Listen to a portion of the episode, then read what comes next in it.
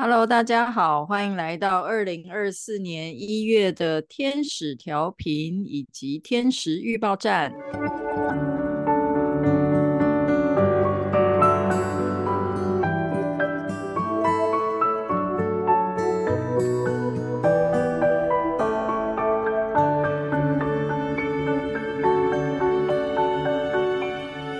大家新年好，大家新年快乐！这一集。开头大家应该有发 现，我们把两个主题放在一起了。这个要先跟大家道歉一下，我们十二月我没有做这个天使调频。哎，我们十二月哦，十二月有天使预报站吗？哈，有的，十二月有天使预报站，但是没有天使调频。哦、但是我想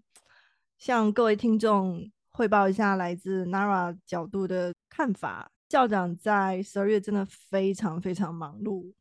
而且我作证，校良有极力的想要抽出时间去完成天使调频的录制，但是无奈实在是没有办法。对啦，因为我十二月去分活了嘛，对去分活就是要播出空也行，但是我在那里的过程之中得到了一个呃游戏之神给我的启示，就是我要好好休息，所以我是不是应该很好的？来实践我的这个游戏的心得，所以于是呢，我就让自己休息了。本来也要拖到到这个广东的时候录制，所以我每天都在问 Nara 说怎么办？我们要怎么录？就在时差以及这个体力以及我对游戏的承诺的夹击之下，于是我就放下了，然后。我把一切都归咎给了水逆，哦，是这样吗？对啦，所以十二月就跳过了一集。不过这一集呢，这个我的旅程一直到过了一月才结束，所以这个天时预报站也没有办法按照时间进行。所以呢，我们就带着去年的团体天使效率来完成这一集。这一集呢，我们会。非常有效率的，要来讲一下一月的天象，以及一月的天使，还有我们啊、呃、今年度二零二四的一个天象，以及二零二四的团体天使，这样子是不是很有效率？简直了！我听起来怎么感觉有一种年终大礼包的感觉？对，有一种赶快一月赶快赶进度的感觉。真抱歉大家，没办法，因为我十二月，哎，我十二月。过了一个非常好的水逆，我可不可以这样讲？好的水逆，整个水逆期间都在跟世界逆行，就是逆回去分火啊，见见老师们啊，然后也认识很多世界各地的这个教练跟培训师，嗯，然后呢又逆到了，又继续逆到了深圳，对不对？我们又见了面，然后也跟以前的同学见了面，对，然后。也进行了团体教练版的工作坊，然后再逆到了香港，香港也真的超级水逆耶，因为因为这几年香港的这个教练培训都是在线上嘛，所以其实我都没见过很多，大多数人我都没见过本人啊，他们也没见过我本人。其实这三个地方都是我曾经去过，就是都已经算熟悉了，就其实只是回去拜访，然后拜访旧朋友，然后或者是线上。的网友们的一个心情，哎，超级水逆。嗯，这种水逆的行程也只有校长敢这样做了，换另外一个人他都无法 handle 得到了。哦，会怎样？水逆好像听说本来应该会旅程很多 delay。对呀，就是会有很多变动嘛，会有很多变化呀。整个现在去回顾我们十二月这一段的过程，我都会觉得很充实，然后也。就真的完成了很多事情啦，就会有这种感觉。虽然中间 伴随了确实是各种各样的 突发以及变动的事件都会有啊。就我时常我记得在那个时候就会感慨，就是真的是水逆呀。对啊，因为去烽火，然后几乎有三分之二的同学全部都因为飞机机场 delay 航班，他们全部都重新。有的根本就是已经放弃原来机票，重新订机票，就是很夸张。可怜的玛丽老师，然后他就因为大家行程改，他课程一直要改来改去，这样好可怜。哦，而且我们在中山进行团体版蜕变游戏的时候啊，还是最冷的时候。哦，对，对耶，超级冷，超级冷，因为大家都说广东很少这么冷，这几天超级冷，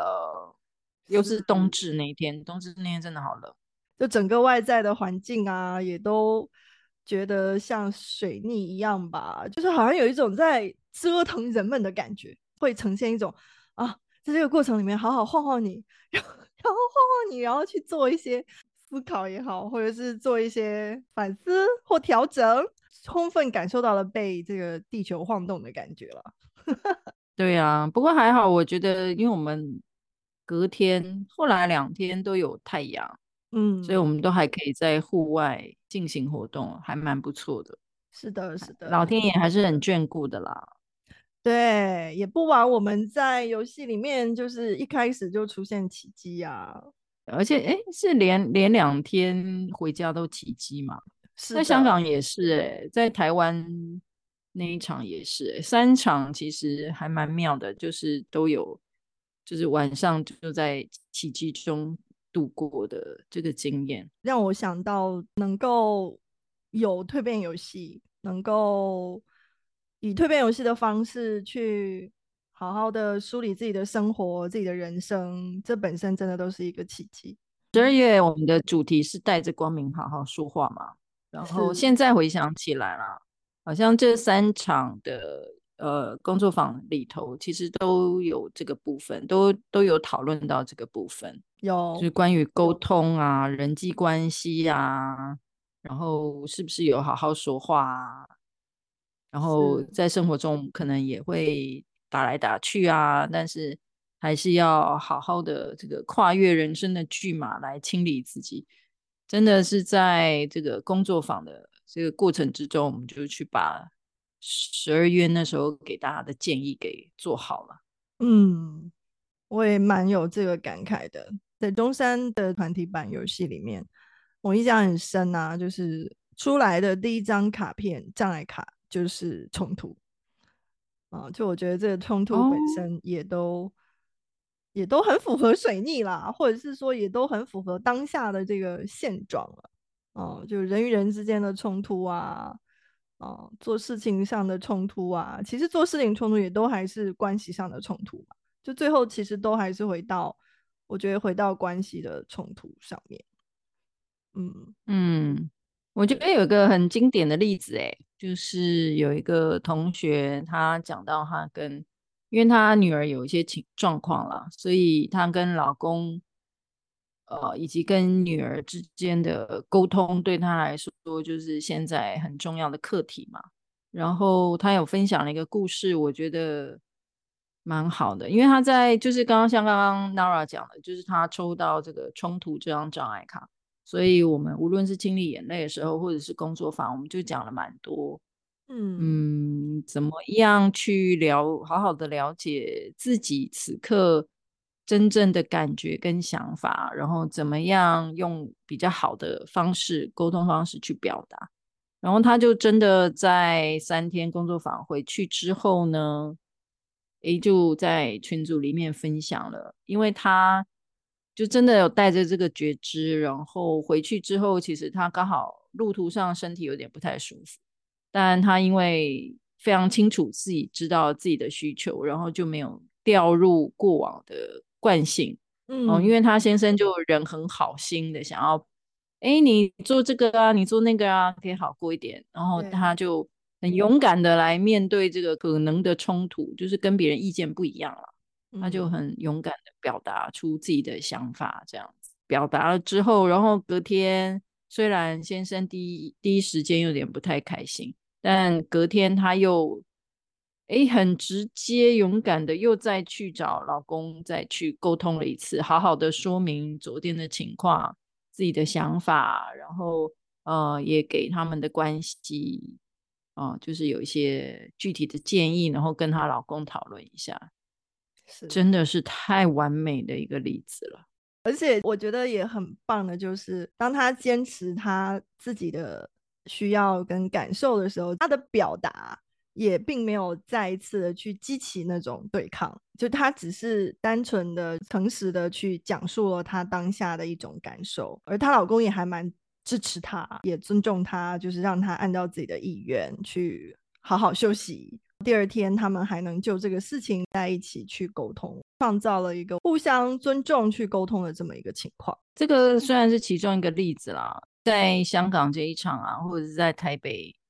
的工作坊当中也有出现类似的，就是有的时候可能是这种很日常生活的，那有的可能是跟老公啦，有的是跟小孩，有的跟父母亲，嗯的沟通，有的时候其实大家出发点都是好好的，但因为沟通方式或者是并没有很主动或者是很清晰的去了解自己的时候，那个表达乱七八糟的，然后就让事情本来出自一片好意的。事情就变得越来越糟糕，反而变成彼此的冲突，就非常的可惜啊。所以我觉得还蛮有趣的是，我们那个年度天使就抽到了清晰这个天使。嗯，那我觉得清晰其实也是在说，因为好像听说今年星象特别乱，所以我觉得在这个乱世之中，好像更。能够更清晰自己的感觉、自己的想法，怎么样很清晰的去表达给其他人，很清晰的可以去沟通，能够很清晰的去采取非常充满觉知的行动，等等等。我觉得这个是清晰天使在目前看起来的确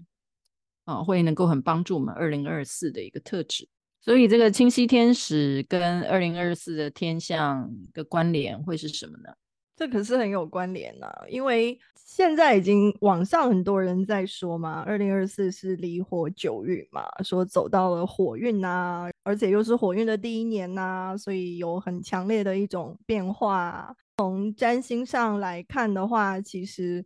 二零二四年，也就是我觉得是冥王星从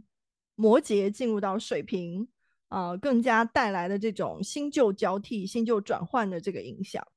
而且，二零二四年还有一个情况，就是木星会在五月份从金牛座去到双子座啊。那这个从金牛去到双子，也是一个由实往虚的这么一个转换的过程啊。那就会从大家在意的物质啊、现实啊，然后去到真的来到双子座啊，更强调沟通啊。学习啊，交流啊，所以从这个务实到务虚本身，它也会对应着整体社会环境层面的，尤其是经济层面的一些变化。另外，就是在二零二四年，还有一个木星在去双子座之前，它在金牛座会跟天王星合相在金牛座，那这个是在四月份啊，所以在这个四月份的时候，我觉得也会有一些比较呃显著的改变。啊、那这个改变往好的方向说，就是因为天王嘛，它代表的也其实也是水瓶座式的一种革新、一种变化、一种创造啊、而且是传在传统的物质层面的一些新的发明啊、我觉得很有可能会出现啊、那这个是好的部分。那如果相对来说比较糟糕的部分，可能就是真的还是会有一些突如其来的变动啊、那像天王星，我们一直说都会跟这个。地震啊，啊、就是飞机啊，这些天王星守护的事物都很有关联，所以，呃，也有可能是不是还是会有灾害的发生啊？这、这个也也需要去留意。如果再加上，嗯、土星也在双鱼座，海王星也在双鱼座，就是整个都会蛮有这种，就是土地塌方啊、泥石流啊、洪水啊，就是这个水元素的这个泛滥还蛮强烈的。啊、而且如果是说呼应到这个二零二四年比较混乱的情况，就是，嗯、呃，因为海王星在双鱼座，也在最后的时刻了，也就是说，它在二零二四年会有几个月是在双鱼座的二十九度。那因为它马上从二十九度要去到白羊的零度的时候，就是在这两个星座转换之间，它是最疯狂的这个阶段。所以这就意味着，在二零二四年一定会有一段时间是呼应了这个海王星在双鱼座的混乱状态，所以那是真的混乱。那所以这在这里就提醒大家要，还是要提前做好一个准备了。嗯，我记得海王，然后又双鱼，那时候其实就是讲跟水水灾还有疫情有关，是吗？对，所以你看，嗯，就是虽然我们说新冠流行结束了，但是我们看这一段时间以来，就是都还是持续。很多人生病啊，然后又有什么新的病毒啊，流感病毒啊，各种各样的病毒啊又出现，就是觉得这个也是海王星在双鱼座持续的表现了。在香港的工作坊的时候，其实有一组抽到这个清洗天使，我还记得我那时候有稍微分享了。我觉得当然是基于工作坊的进行，但是现在又谈到这个，我觉得清晰它也有一种。就是你要先打扫干净，你要先 clear，你要先清理嘛，清理完才会清晰。我想这种乱的时候，就是例如说风把东西给吹乱了，那我们就得去整理土地嘛。就每个人来说，可能因为我们的生活也有一些需要去大整理的部分，所以如果真的有发生什么混乱的情况，我想就转换一个心态吧，就当做它是一个来清理的一个时机，把这个旧的不要的清理清理，然后让未来的路能够在清理的过程越看越清楚。所以我会觉得，在这种混乱的状态下，最重要的其实也是跟在团体版的游戏里面的收获是类似的，就是我们要先好好的安住自己。就是我们不能就是被外在影响而失去了自己的本心，或者是说自己都还没搞清楚自己在干嘛，然后就因为外在的这种状况就更加被牵扯，我觉得那就会更惨啊、所以就是我都觉得二零二四年都还蛮在考验我们去专注在自己定力吧，我觉得是有自己训练我们的定力啦这种感觉。哎，你讲到这个定力，好像 很有趣，应该是三个工作坊中，大家那个主题里面都讲到了这一点，大家都 想要什么气定神气定神闲啦，心很安定啊，呃，安静的安静下来啊，这一些好像都是大家的愿望。希望这个清晰天使可以帮助大家。那一月呢？就一月来说，天象会是怎么样的？一月来说，我觉得整个天象都还是比较稳定跟持续渐进的吧。嗯，就相比二零二四年后面几个月，嗯，所以我觉得在一月，我们都还是抓紧时间去珍惜当下吧。啊，就是好好的做好我们应该要做的事情。我觉得在一月会很关键。那首先我们来看吧，因为。一月二号，水星就在射手座顺行了呢。啊，那我不知道大家有没有感觉哈，思路啊、想法各方面应该会顺流很多。接着一月五号，火星呢就会从射手座进入到摩羯座了，会更加的在行动上啊更有谋略一些啊，因为本来在射手嘛，就是像校长就在火星射手的时候一直在旅行。啊，穿梭在不同的城市。那现在回家了，啊，火星也进入摩羯座了，然后又要好好的安住下来，嗯、来思考一下未来，啊，筹谋一下未来，一步一步的去做事情了。对，所以现在终于坐下来录音了，这样，终于回到家有麦克风可以录音，就回到正轨。哎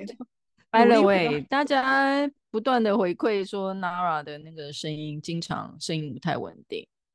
我们 Nara 也添购了一支麦克风，希望这个音质在这个火星静摩羯座当下，带给大家稳定的声音的音质。买这个麦克风的时间呢，是在火星射手座的时候。哎，你看，所以在火星射手座的时候买了这个麦克风。然后在火星进入摩羯座以后正式启用，用这个麦克风来讲一些射手座内容的事情。对对对对，破破土嘛，哎，那个工地都要破土啊，所以很适合摩羯。然后呢，还有什么星象？在一月十一号，你看三条腰的日子啊，这是一个摩羯座新月的好日子啊。这个日子呢，其实很适合我们好好的规划未来啊，也就是如果我们要对。二零二四年做很好的规划的话，你不妨就从一月十一号啊，认真的去做一下一些系统清晰的规划啊，因为这个新月呢，跟天王星啊是有三分相的啊，也就是说是很适合有一些新的想法、灵感、创意啊去进来，让你看见。另外呢，就是啊，还有木星跟火星也是三分相啊，就都非常务实啦啊，就是可以务实的去支持我们，去一步一步的完成我们想要做的事情。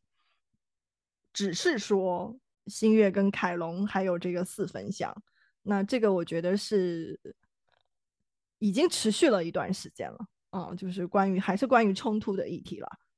因为我觉得本身就像前面校长讲的，就是这个冲突的缘起，它也都来自于我们对于自我的认知啊，啊，我们对于自我的真正的清晰的理解，啊，才会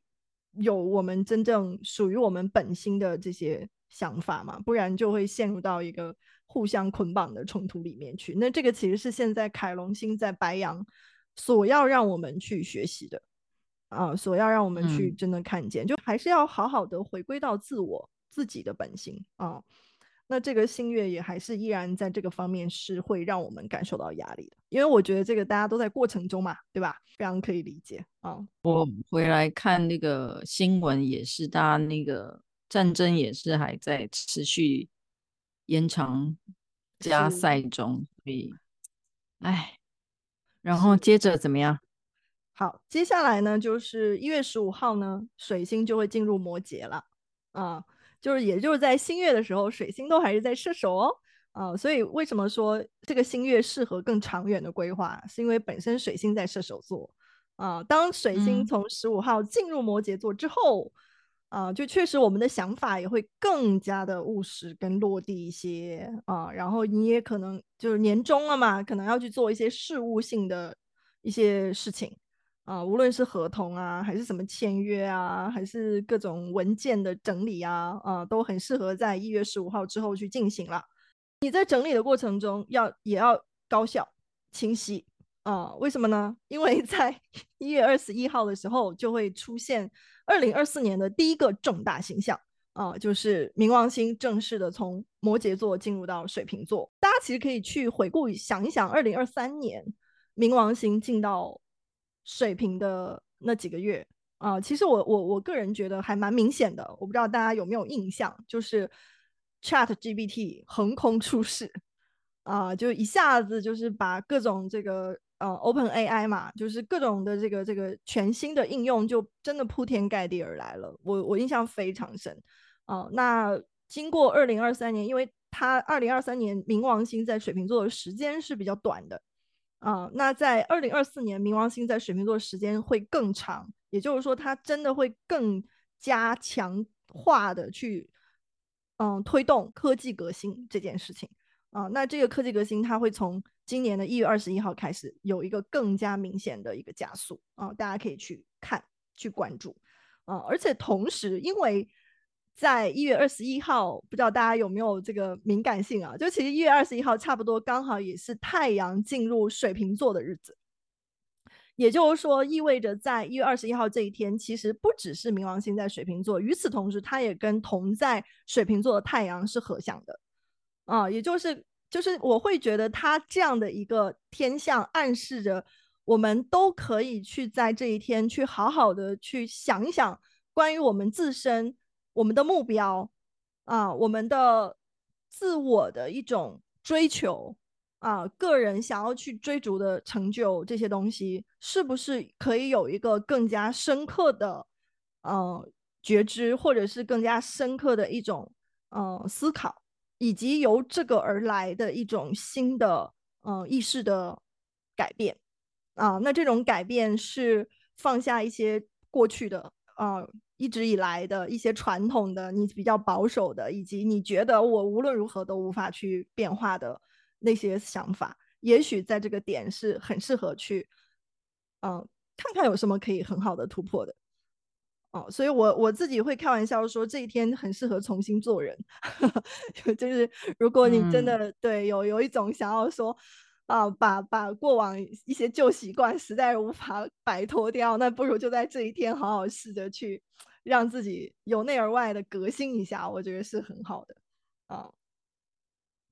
所以一月二十一号很重要啊，大家不妨都好好的啊，为这个日子做一些准备。一月二十四号，金星也会进入摩羯座。金星进入摩羯座以后呢，很明显啊，我们从一个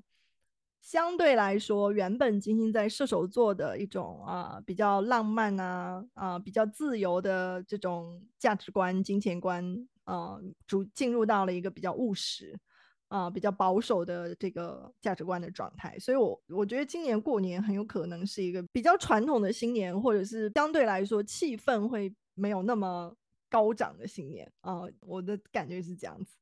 啊，然后那金星进入摩羯座以后，在一月二十六号啊，那个我们就会迎来狮子座的满月。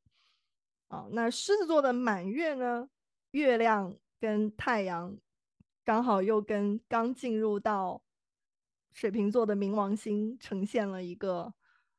T 三角的相位，就这个相位也是一个比较有有压力的相位。嗯，所以看起来就是会带来非常强烈的这种。抓马的剧情啊，所以我觉得从一月二十一号往后那几天应该都蛮有看点的啊，就是应该呼应在这个世界上面，应该又会发生一些比较剧情戏剧化的事情吧啊，因为狮子座满月一个最直接的状态就是戏剧化，而且在这个满月中呢。在金牛座的木星也跟这个满月呈现了一个 T 三角的压力相位，所以这个满月总体而言都可以很清楚的看到，因为冥王星进入水瓶座带来的这种对于崭新的变革，所对我们原本就有的现实中啊物质层面啊这些观念想法产生这样的一个压力的相位。啊，一个挑战。那另外呢，在满月，因为水星、金星、火星都在摩羯座，啊，所以确实也会让我们真的就非常的，嗯、去思考吧。这种想法上啊，或者是科技革新层面的这样的一种发展，如何真正可以落实在我们自己的生活里面啊，或者是我们自己的这种比较实际的计划，如何可以去结合到。呃，这种时代的科技创新里面去啊，感觉总体上都是一个嗯新旧 之间的转换，或者是落地实践的这么一个过程。那在满月的第二天呢，天王星也会在金牛座恢复顺行啊。那这种恢复顺行，一方面呢，让这种天王星的改革啊会更加的被推进。啊、更加的全速前进一些，但与此同时，也可能会再一次啊、让我们感受到一种突然变革上面的一些不适应吧。因为从逆行转到顺行，它都会有一个再一次、呃、加速的过程啊、那这个过程就是，如果再结合这个一月底冥王星进入水瓶座比较剧烈的变化，嗯、那我都会觉得一切都是在往这种更。大速度的推动革新的这个方向上，有一个 更直接的呃进展吧，所以大概是这样的一个情况。我觉得总体来讲，好像是一个新旧交替，重新又可以再来过的一个机会了。那么这个好像听起来很多，刚刚听到了很多摩羯、摩羯、摩羯，但也听到了很多创新、创新、创新，所以好像。这个从一月开始就揭示了今年真的还会继续持续的很多变化吧。我想过去几年大家都已经觉得已经变化够多了吧，但哎，是不是今年其实只会变化只会更多，不会更少？当然，当然，对，我记得好像是说从哪一年开始之后，每一年都会觉得那那句话怎么讲？反正就是每一年就是没有再好过。每一年都是今后年份的最好一年。对对对对对，是应该是从二零二零年。对，具体，我也记得。所以，哦，所以二零二零一路在走下坡。不不不，并不是，就是作为一名占星师，我想说，二零二五年还是二零二五年的下半年开始还是比较可期，还是比较好的啊。二零二五年下，所以还有一年半。对对。不过，总之，我们先撑过这一年吧。就是是的，虽然我也会觉得很有趣啊！就从二零二零年的疫情开始，好像每一年都 都会说，好，大家撑过这一年就好了，大家撑过这一年就好了，就会有这种说法啊。但，嗯，我觉得有这种说法，并不是纯然的，只是在安慰大家了。只能是说，每一年真的有每一年的挑战跟跟要面修行的课题啊，这样。好的，所以这个一月的智慧天使，我觉得很有趣。我觉得一月的智慧天使，他有讲到几个概念。第一个就是好像很日常的事情，什么吃饭啊、睡觉啊，这一些好像身体啊，它的生生不息，感觉这个好像很很平凡，好像很必然是这个样子。但是这其中有一个伟大的导师，其中有一个智慧在。我记得在我们香港的工作坊啊，因为就是第三天早上，我们只是报到而已，我们都还没开始玩方格。但因为有一个同学，他就分享了这个关于生死的一些领悟，因为最近发生的一些事情，结果大家就开始接龙，是另外一个同学也开始讲。跟生死有关，那当然每个人不一样啦。有的小猫啊，有的是家人啊，有的是呃敬爱的老师啊等等这样子。于是呢，我们大概早上报道就应该应该有超过一个小时，大家很深刻的在讨论生命的生死的问题。我觉得其实这个就是在讨论生命的智慧，对不对？嗯。因为你看，你都遇到遇到死亡了。对，这个是就是刚刚我们讲到新旧交替嘛，冥王星又是来一个呃重新重新做人，对不对？对，那就是要什么要什么昨日昨日种种，譬如昨日死，对，今日种种譬如今日生，对对对，背诵的我最不会了。好，对啊，所以有点类似这样，我觉得就是好像遇到生命的生死，我们会去思考生命的智慧嘛。那那如果要重新做人，昨天就好像死掉了一样，对，今天又再生，所以这个其所以有一些事情，其实智慧天使在讲，有有一些事情是我们好像我们不想去接受的，但是我们必须去接受，因为那些我们也无法改变，所以我们要学会如何去接受啊，例如说生死、生老病死这样子。那但是呢，同时那这样子我们是不是就躺平就好了？但是好像又不是，生命其实还有一部分是去看、去分辨清楚。那也许有一些是我们可以改变的，愿意改变。呃，所以例如说我们在团体版工作坊，大家都会去讲啊，反正我跟老公的关系就是这样啦，反正他就是这样的人哦、或者是哎，我的人生大概就这样了啦，没没有什么改变了啊、好像很没有希望哦、或者是。反正这些生命有太多不可控制的，尤其这几年嘛，大家都非常感觉到有很多是我们无法控制的。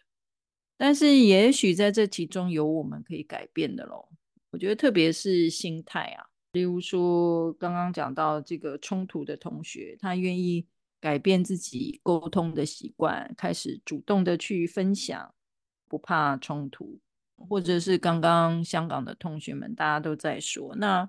我们怎么样用一个更健康的心态去面对这种生命的逝去的这件事情？所以其实真的是我们的精神啊，我们的灵性吧，只是其实是我们可以改变的。是，那只要我们这部分我们愿意去探索自我，了解自己过去认为对的想法，但也许在这个时刻，我们愿意用新的心态、新的态度去看待生活发生的一切，无论是变化也好，或者是应该要重新做人，就好好重新做人，等等等。是在不能改变的，我们就接受，但是也要有智慧去看清楚有哪些是我们可以改变的，人们愿意去这么做。所以在二零二四的第一个月，我们就来练习。智慧天使好像蛮不错的，在过年前是，而且我记得中国传统都会讲一句话嘛，每长大一岁是在干嘛？每长大一岁不就是在长智慧吗？也有这个说法嘛。透过之前人生的一年的积累经验，到新的一年，其实是透过这种总结，这个过程也会让我们对于接下来这一年的一些事情啊，或者是对于未来也会产生新的理解，或者是有新的领悟，那就是会有新的智慧产生。真的是这样，所以好学校就是人生就是最好的学校嘛。是欸，我们真的每年学习，每年结业，总总得要长点智慧吧，各位。好的，所以这个智慧天使就是说，智慧是伴随着学到的。并且允许该是这样的就是这样子的，这句很不错呢。活出我们所学到的，我们可能上了很多课，但是不要光说不练啊，要把它实际的执行。好啊，所以希望大家一月的时候呢，都可以唤醒自己内心深处的光明智慧，让生命的每一刻都是一个创造性的时刻。那我们就下个月再见喽。好的，下个月就要迎来春节了，下个月见，拜，拜拜。